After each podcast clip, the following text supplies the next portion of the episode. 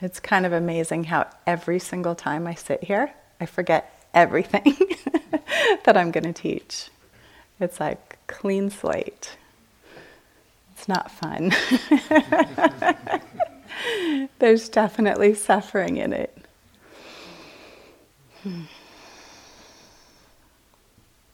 But somehow, because I've practiced long enough, it's still in there. So that's the good thing. that's the good part. I remember when I heard the term for probably the 500th time, I learned it by heart. You know that term? Oh, I know it by heart. And I just always said that as a kid, and you don't really think of what that means, or I didn't really think about what it meant. But it was really the difference between just knowing something in the mind. You know, like I remember learning the 50 states in, I don't know, third grade and memorizing them. And I won the ice cream prize because I knew them all and their capitals. You know, but then I don't know them now. I mean, I did not learn that by heart. it wasn't. But Chattanooga Choo Choo, you probably don't know that song. I learned it in a play also in third grade, and I loved it so much that I could sing it now for you. I won't, but I could. So, so just to reflect on, like, really the difference between knowing something by heart, I know it by heart, versus concept, thinking, remembering, right?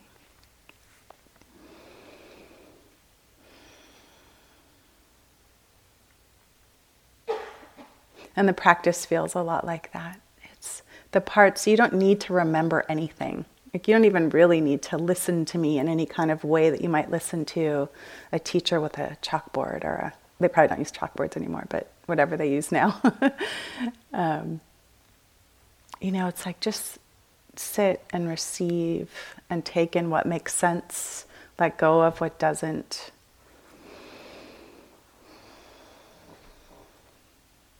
And your, your wisdom will, will hear, will know what's useful and helpful. So, I want to talk about um, wise effort today. And one of the reasons, one of the biggest reasons, I mean, although it works out really well in the schedule for the retreat, but I like to talk about this because I'm a really pragmatic person and I need to have proof. Like, I want proof that something works. I'm not going to believe you on blind faith, right? And so, this practice of wise effort, this path factor of wise effort, was one of the things that fundamentally changed and really helped my practice. Um, it helped me understand things about how my my mind worked, but also how he, the human mind works, right? So I wasn't alone in it, um, but they were very you know, functional um, practices. But first, I want to contextualize in the whole of the Eightfold Path of where wise effort lands. Because one of the things that I learned a few years ago, um, and I, I, heard this from a scholar of a lot of the suttas and the Pali Canon, um, that there are 84,000 skillful means of how the Buddha taught to his students at the time. 84,000 skillful means. So that what that means is there are 84,000 ways to practice. And the Buddha taught different things to different audiences. So if it was an audience of monastics, something was taught in one way. If it was an audience of householders, um, like like we are, um, something was taught in a different way. It wasn't lesser than, or you know, it was different shepherds and wives and kings, and they all got different teachings at different times for different things. And I think it's really important to remember as we sit here, and we're going to teach you maybe 20 of the 84,000, right? So it's really important to remember um, how different minds, different ways of learning, different ways of being in the world will receive the teachings differently, right? And so we're going to do our best to give you the most that we possibly can and not overwhelm at the same time, right? Because too much information is too much information. And then the real, the real effort, I'll use that word since that's what I'm talking about, from the practitioners, from myself as a practitioner, from you as practitioners, is then the due diligence is on you to do the work, right?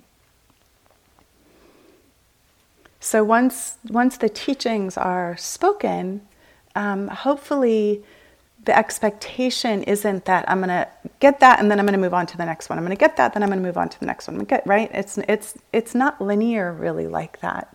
The Buddha did not have a playbook when he went to sit under the Bodhi tree. He didn't have a playbook, and so it was really through sitting back and just being so curious and checking out how phenomenon, the phenomenon of the mind and the heart worked, and going, oh, when I do this, that happens. When I don't do this, that doesn't happen. Right? It was sort of like a very simple formula of this creates this, not doing this creates this. And wa- watched that occur and then had this depth of understanding. So I want to, I want to, why I'm saying that is because you are all experts at you. Nobody can do you like you do you, right? I can't pretend or try to be you. And so, really having that knowing, the confidence in yourself. Why I have confidence in you is because you're here. That says a lot already. That's like 50% of the of the deal.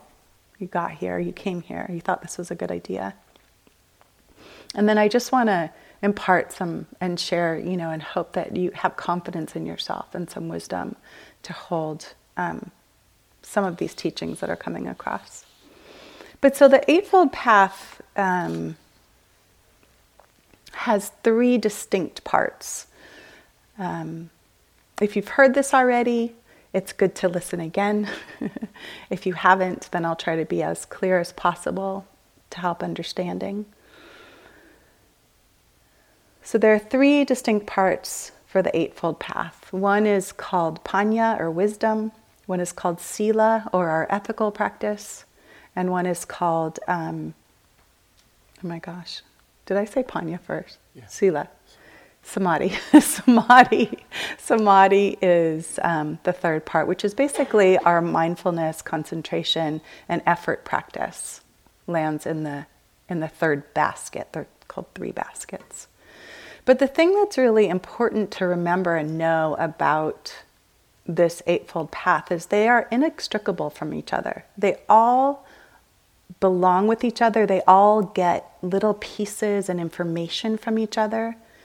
I've heard it called the three strands of a braid.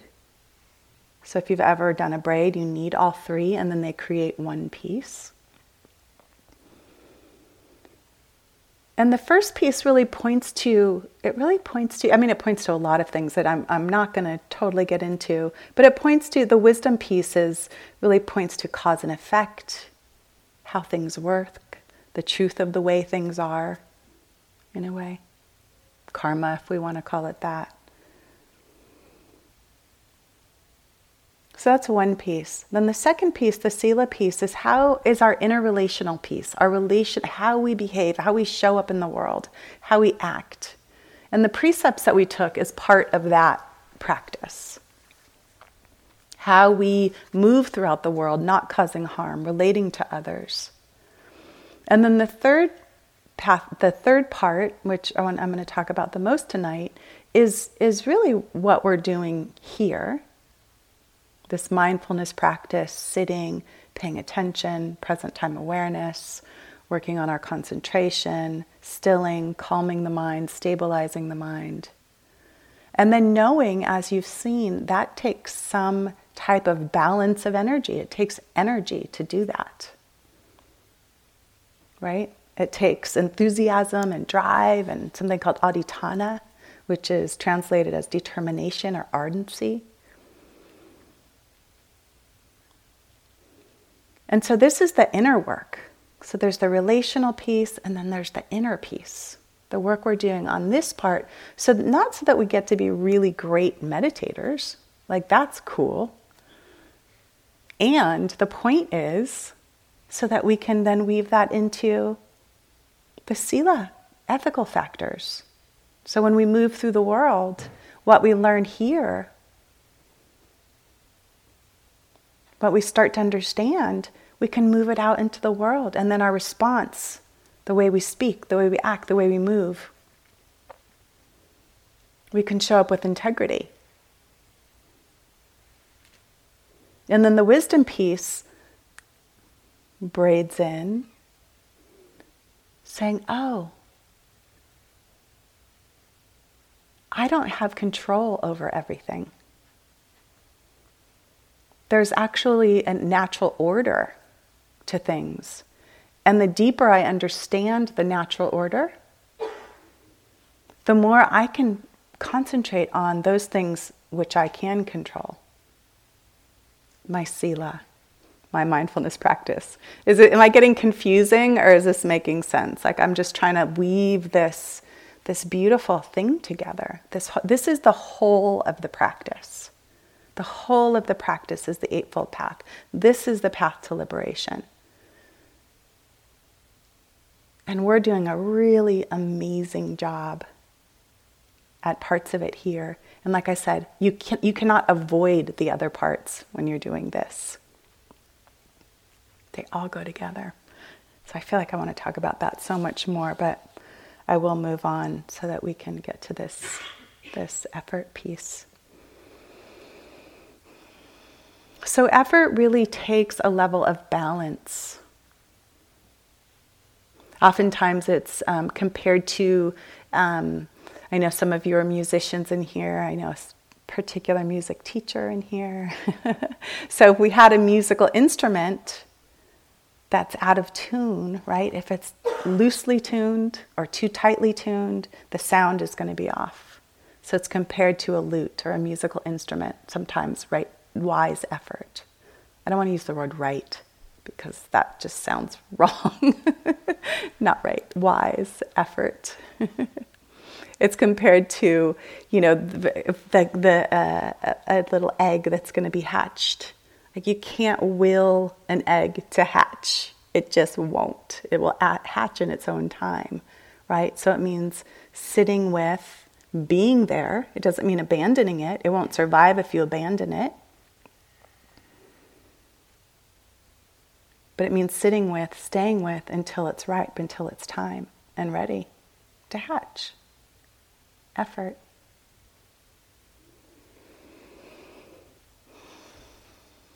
I was thinking about too, because I'm a little bit of an insomniac, and I notice like if I get mad at myself for not falling asleep, JoAnna, fall asleep, just fall asleep, just fall asleep.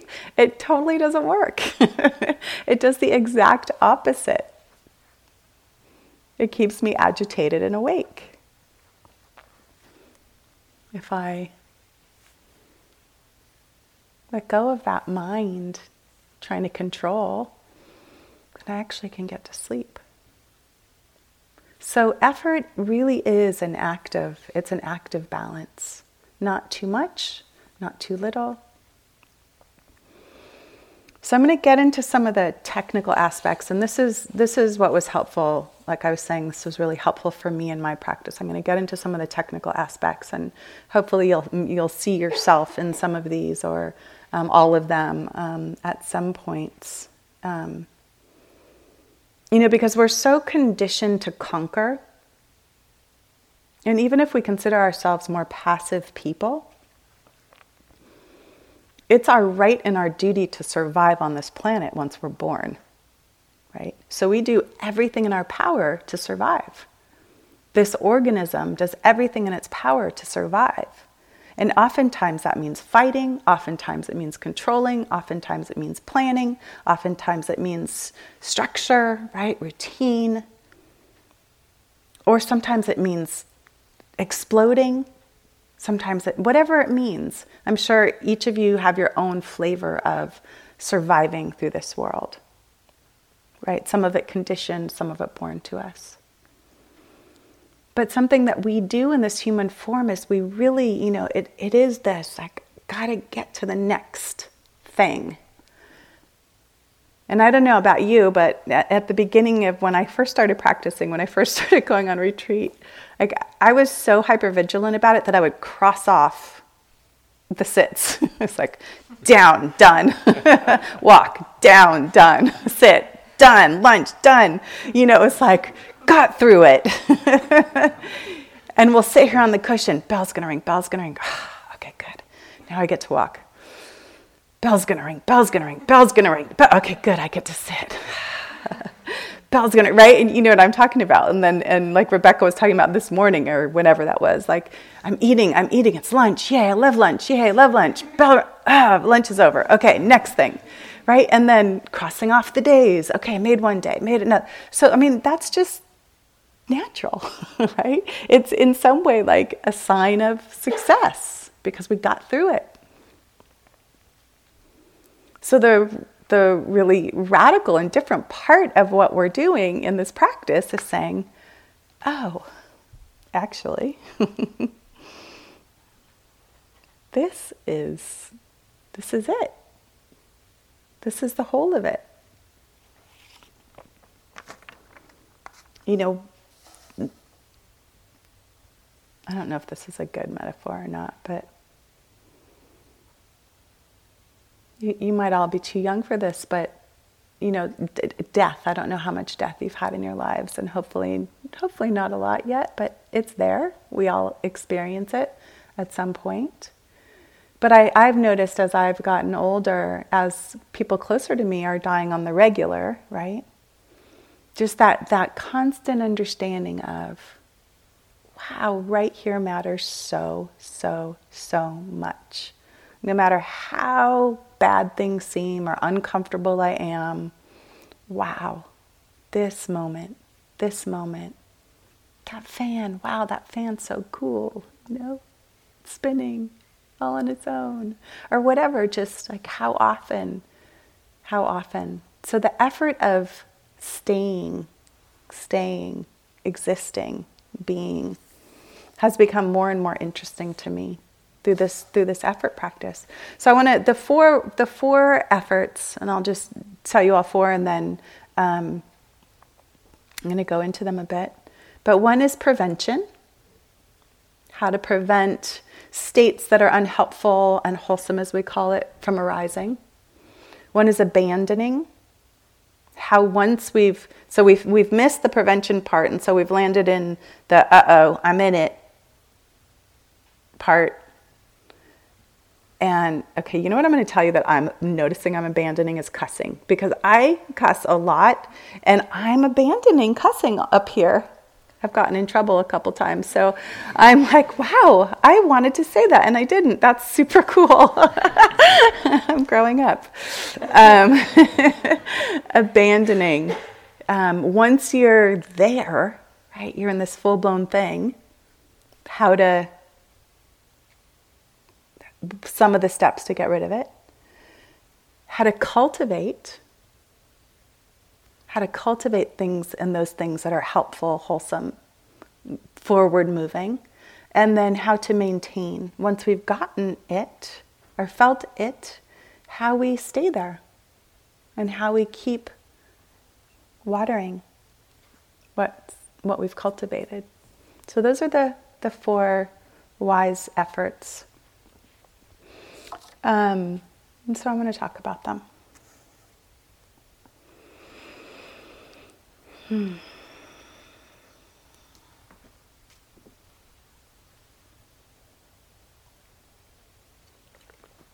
So, the first one, the prevention. The prevention of.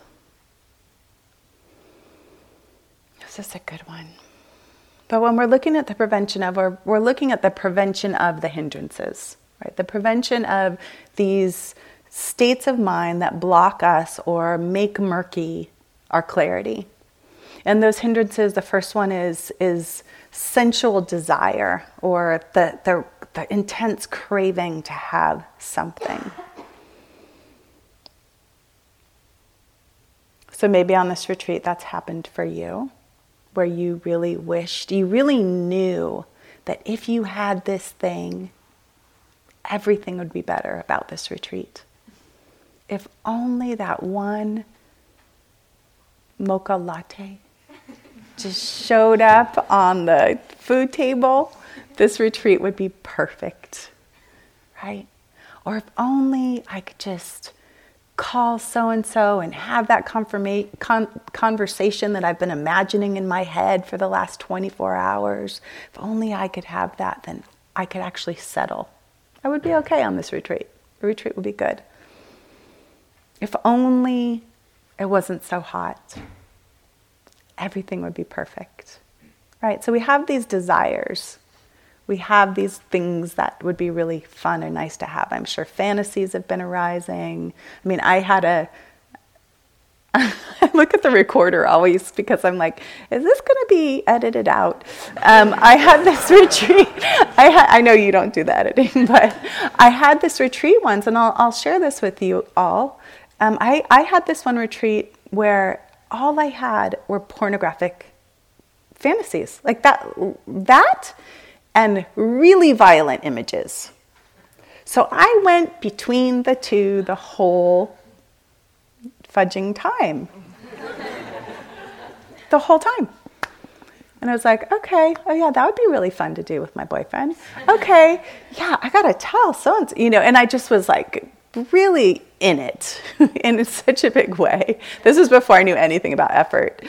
And then the other part, so I thought it was a great time to explore. And then the other side was just, I won't get into the other side, but it was not non not pleasant violent images. And so I went between sensual desire and aversion, sensual desire, aversion, this whole retreat. And the aversion was interesting, and, and I, I might pose this to some of you. Sometimes we're really, really loyal to our suffering. Like the violent images, which were terrible, I also kind of was feeding on, right? Like I was really interested, like the aversion, like gave me something to do. It was interesting. It was, you know, entertaining. And so I kept, I kept feeding it. I was like, oh yeah, this, this I could get through 10 days of this, right? but it wasn't helpful. It wasn't leading me out of desire or aversion. It was just keeping me looping in the desire and aversion. My volitional thinking, my volitional thoughts were like, yeah, let's feed this, let's feed this, let's feed this. And it kept going. I did have crazy insight at the end of the retreat, but I'll tell you about that story maybe another time. So there's desire and aversion. Aversion, all those things that we don't like, all those things that we don't want all the things that are making this retreat terrible. We might be part of that story. You know, the bed, the weather, the food, but whatever we can find to dislike, which changes. And then some of you have also mentioned, you know, incredible restlessness, anxiety, worry, the mind busy, right? Playing things out, planning, involved, future storytelling, all of that. That's the restless mind the restless body, the body that can't sit still. We're not used to it. And then the opposite of that is the sloth and torpor. The body that's tired, the mind that's foggy, the mind that wants to fall asleep even though you're not actually physically tired, you've had enough sleep. And then the biggest one is doubt.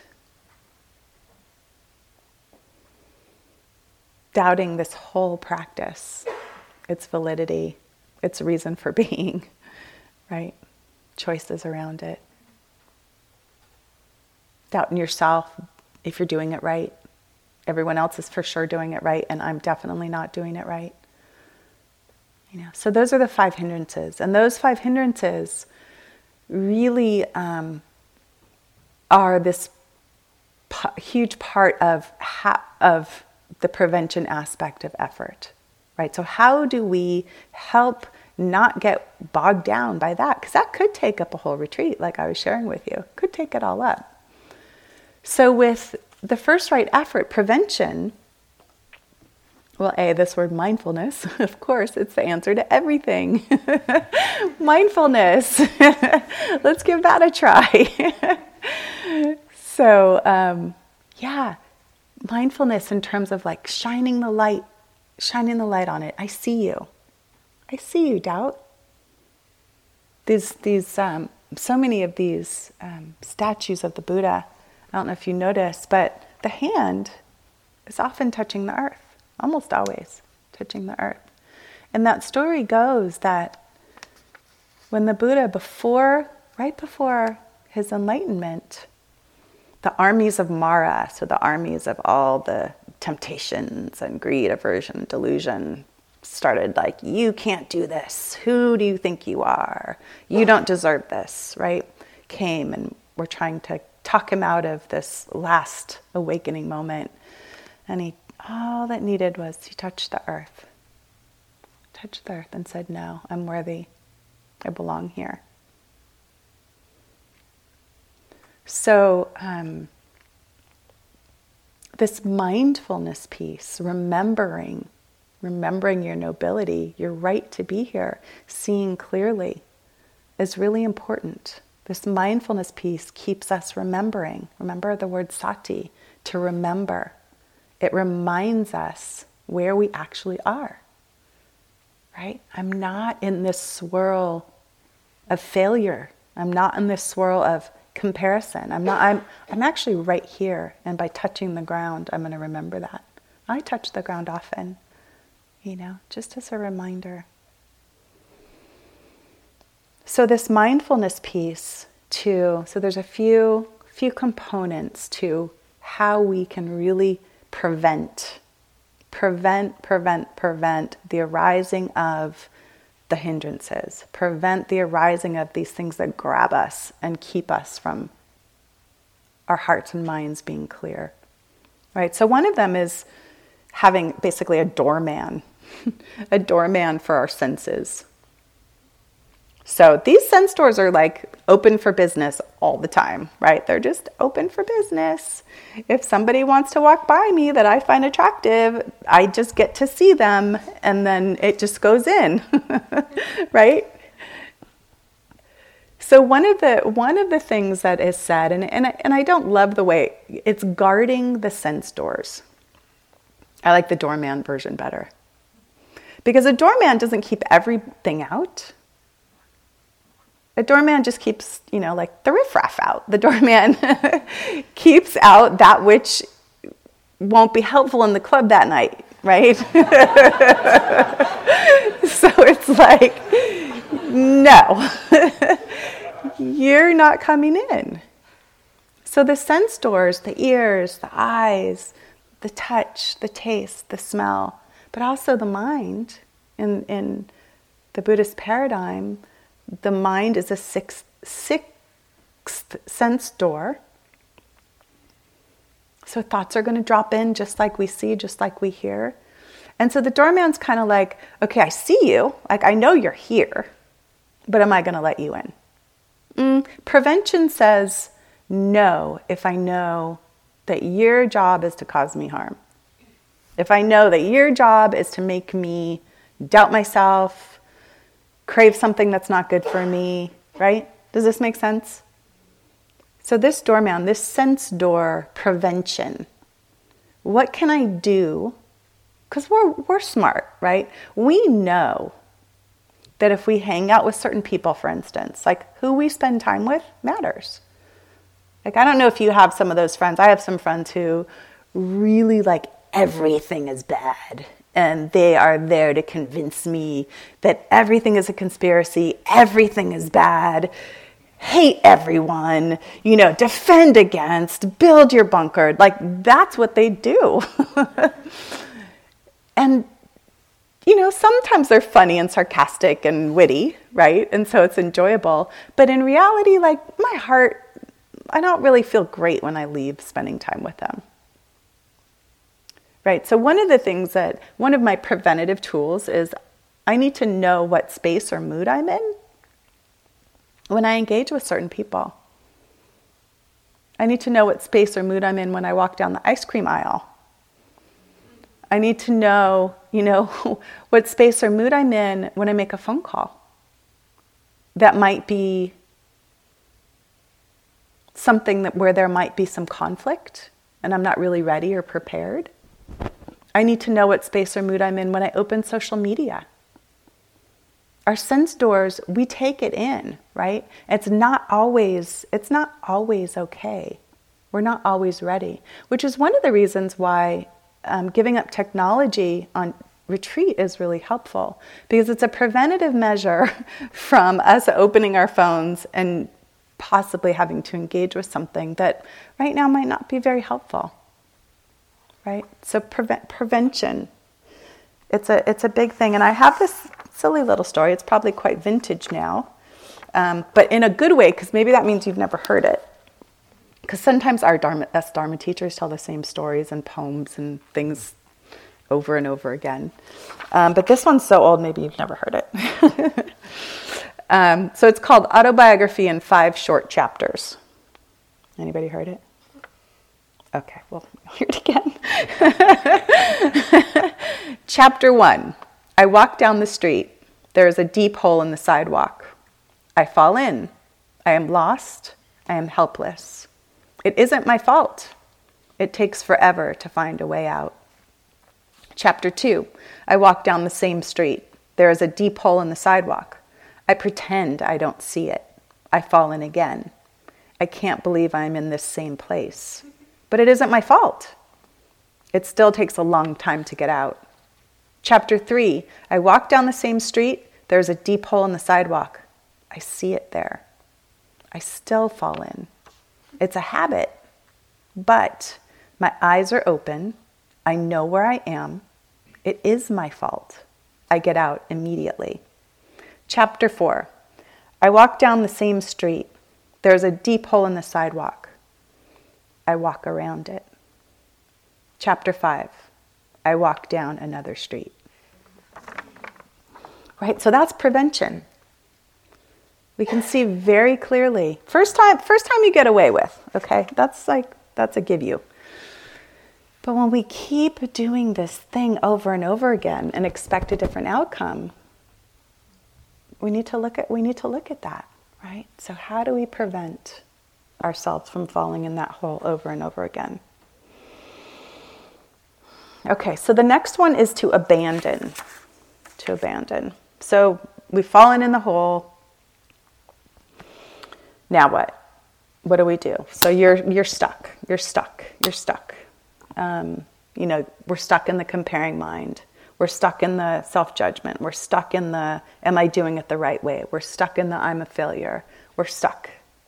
And we're just we're in this obsessive loop here in practice.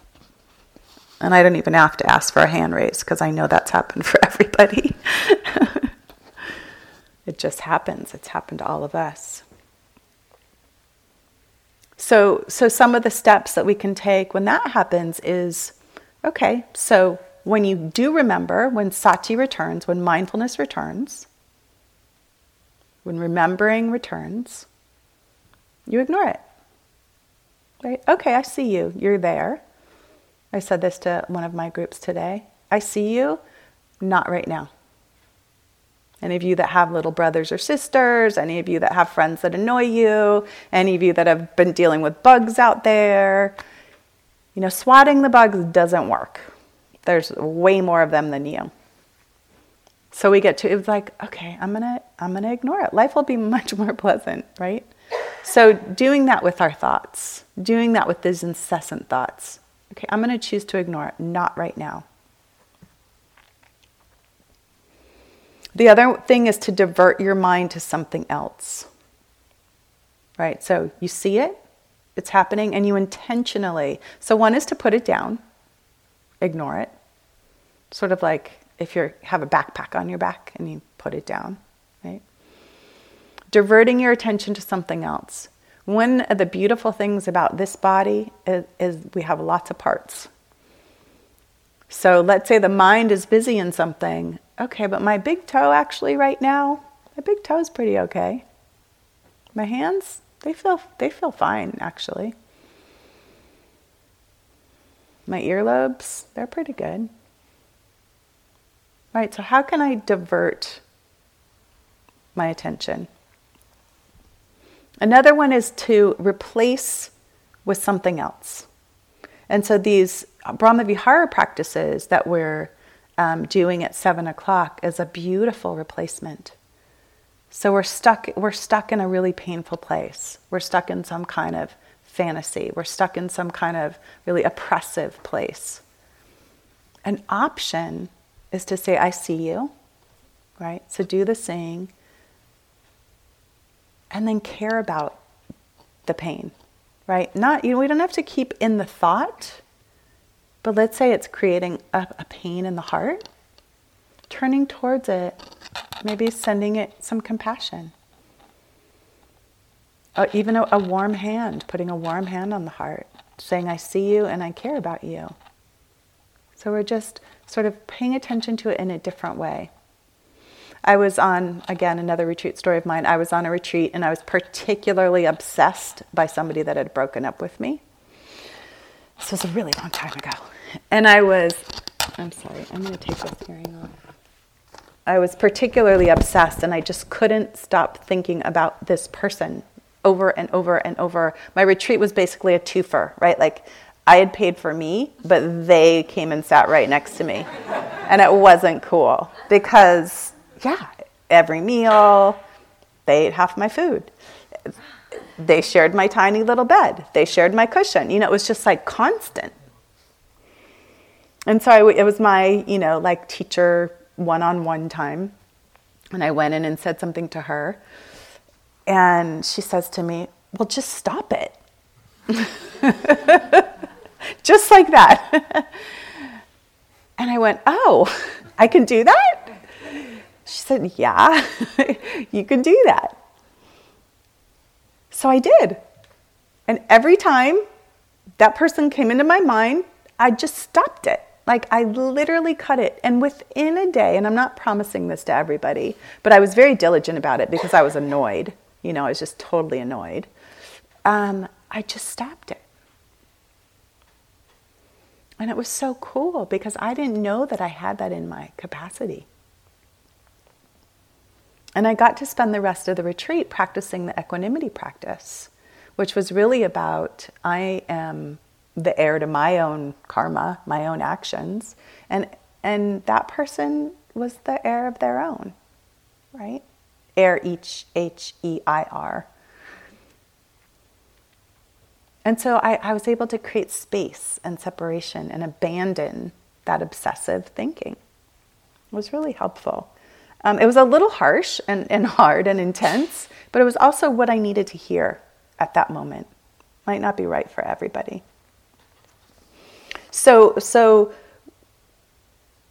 one of the things that, and I'm not, I'm paraphrasing, but when we have a thought we need to abandon, it said that with clenched teeth, like, ah, I'm gonna get rid of this, right? Which at times, I mean, at times of like real import, like if we're in a state of maybe the throes of addiction or self harm or something like that, it's really necessary to have that kind of effort right? This really intense effort that just says no, no more, right?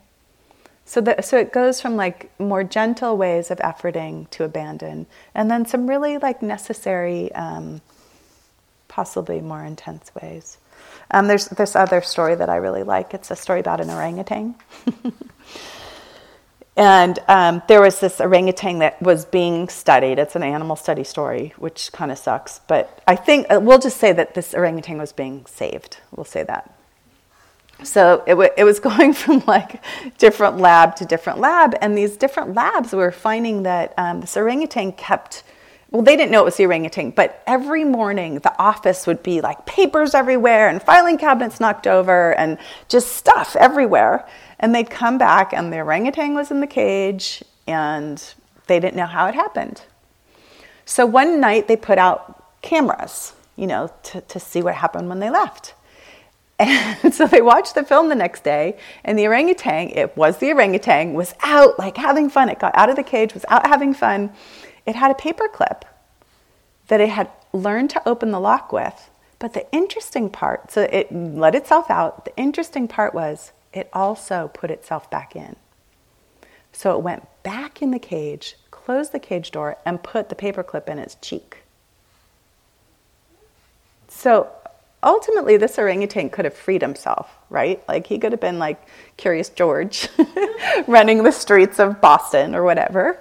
But instead, he kept putting himself back in the cage.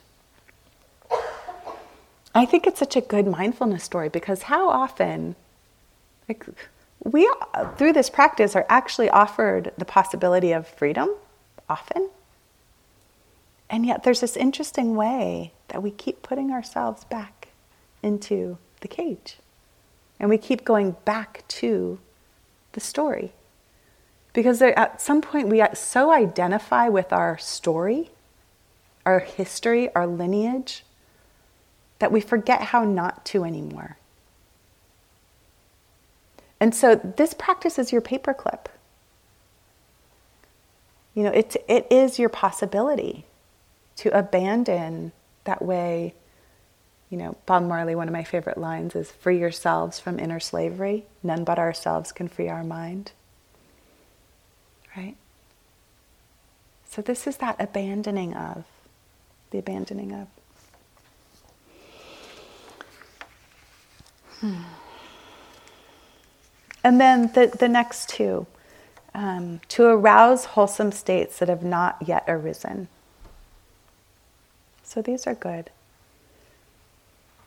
One of them, one of the ways of arousing, you know, because we can really get, sometimes in practice, we can really get caught in what's hard, what's not working, how it's wrong, that we forget to open our eyes and see what is working, what's right, how well you're doing you're doing really, really well. And I only spoke to a few of you, brilliant people today. But like I said, just the fact that you're here is a good thing.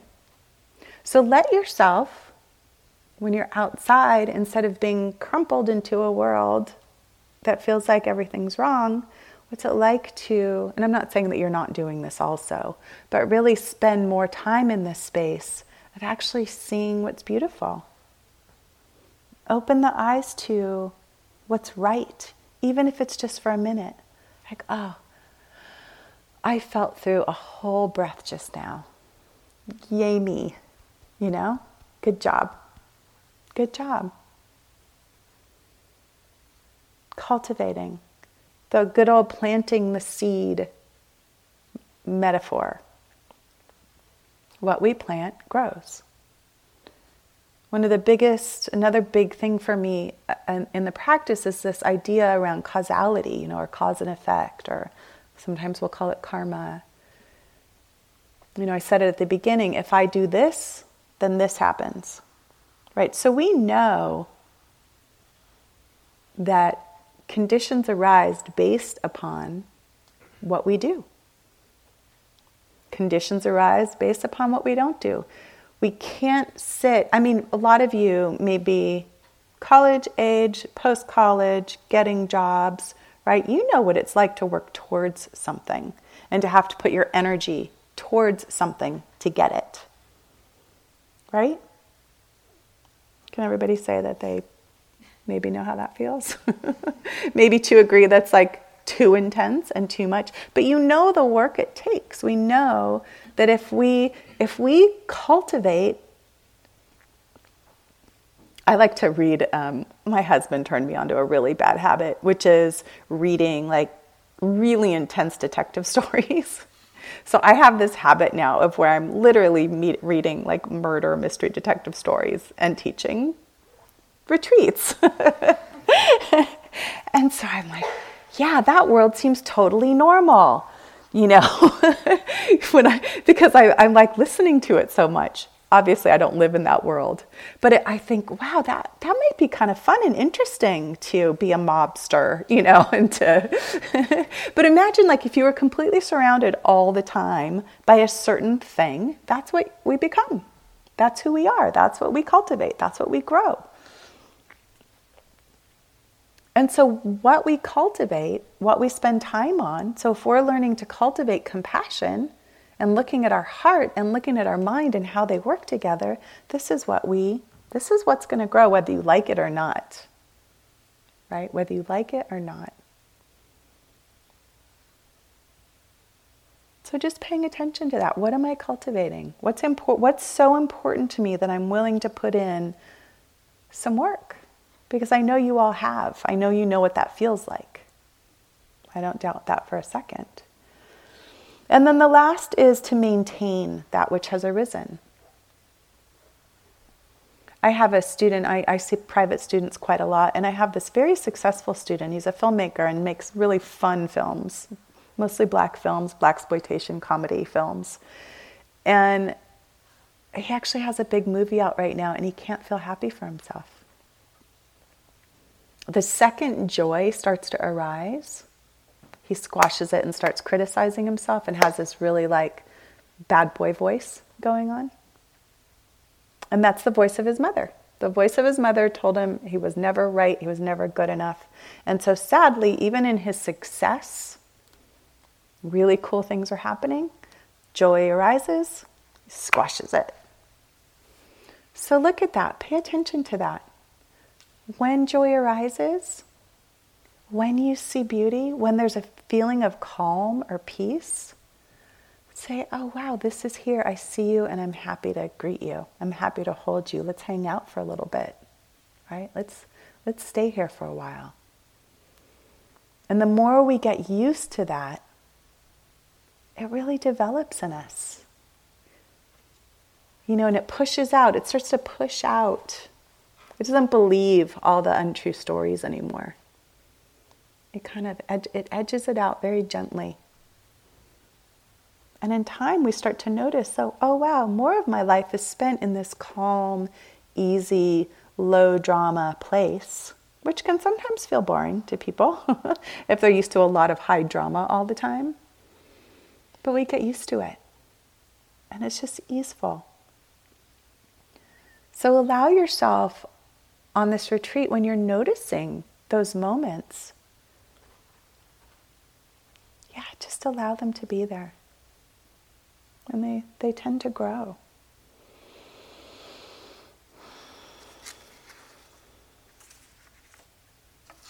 So those are the four those are the four right efforts. The ways that we can work with this practice to prevent, to abandon, to cultivate, to maintain. And just see as you go through your day Maybe what, what prescription is needed? Oh, what can I use right here? Am I stuck? Oh, what would it be like to put it down? I have a crush on that person that walks through the food line every time at the same time. If it helps a lot of fantasies arise or gets you all pulled out of sorts, maybe we go into a different line.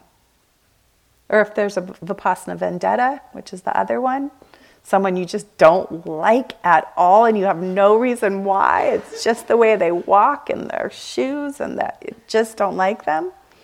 You know, maybe avoid that. We don't have to dive into that. We can we can walk the other way. Right? We can look the other way. So just doing ourselves that favor while on retreat because while we are conditioning ourselves, here we're conditioning ourselves. This is a training. This really is a training.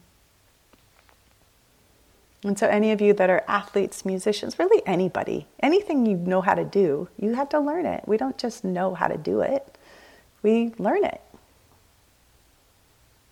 So, let yourself learn how to balance, balance the effort using those tools.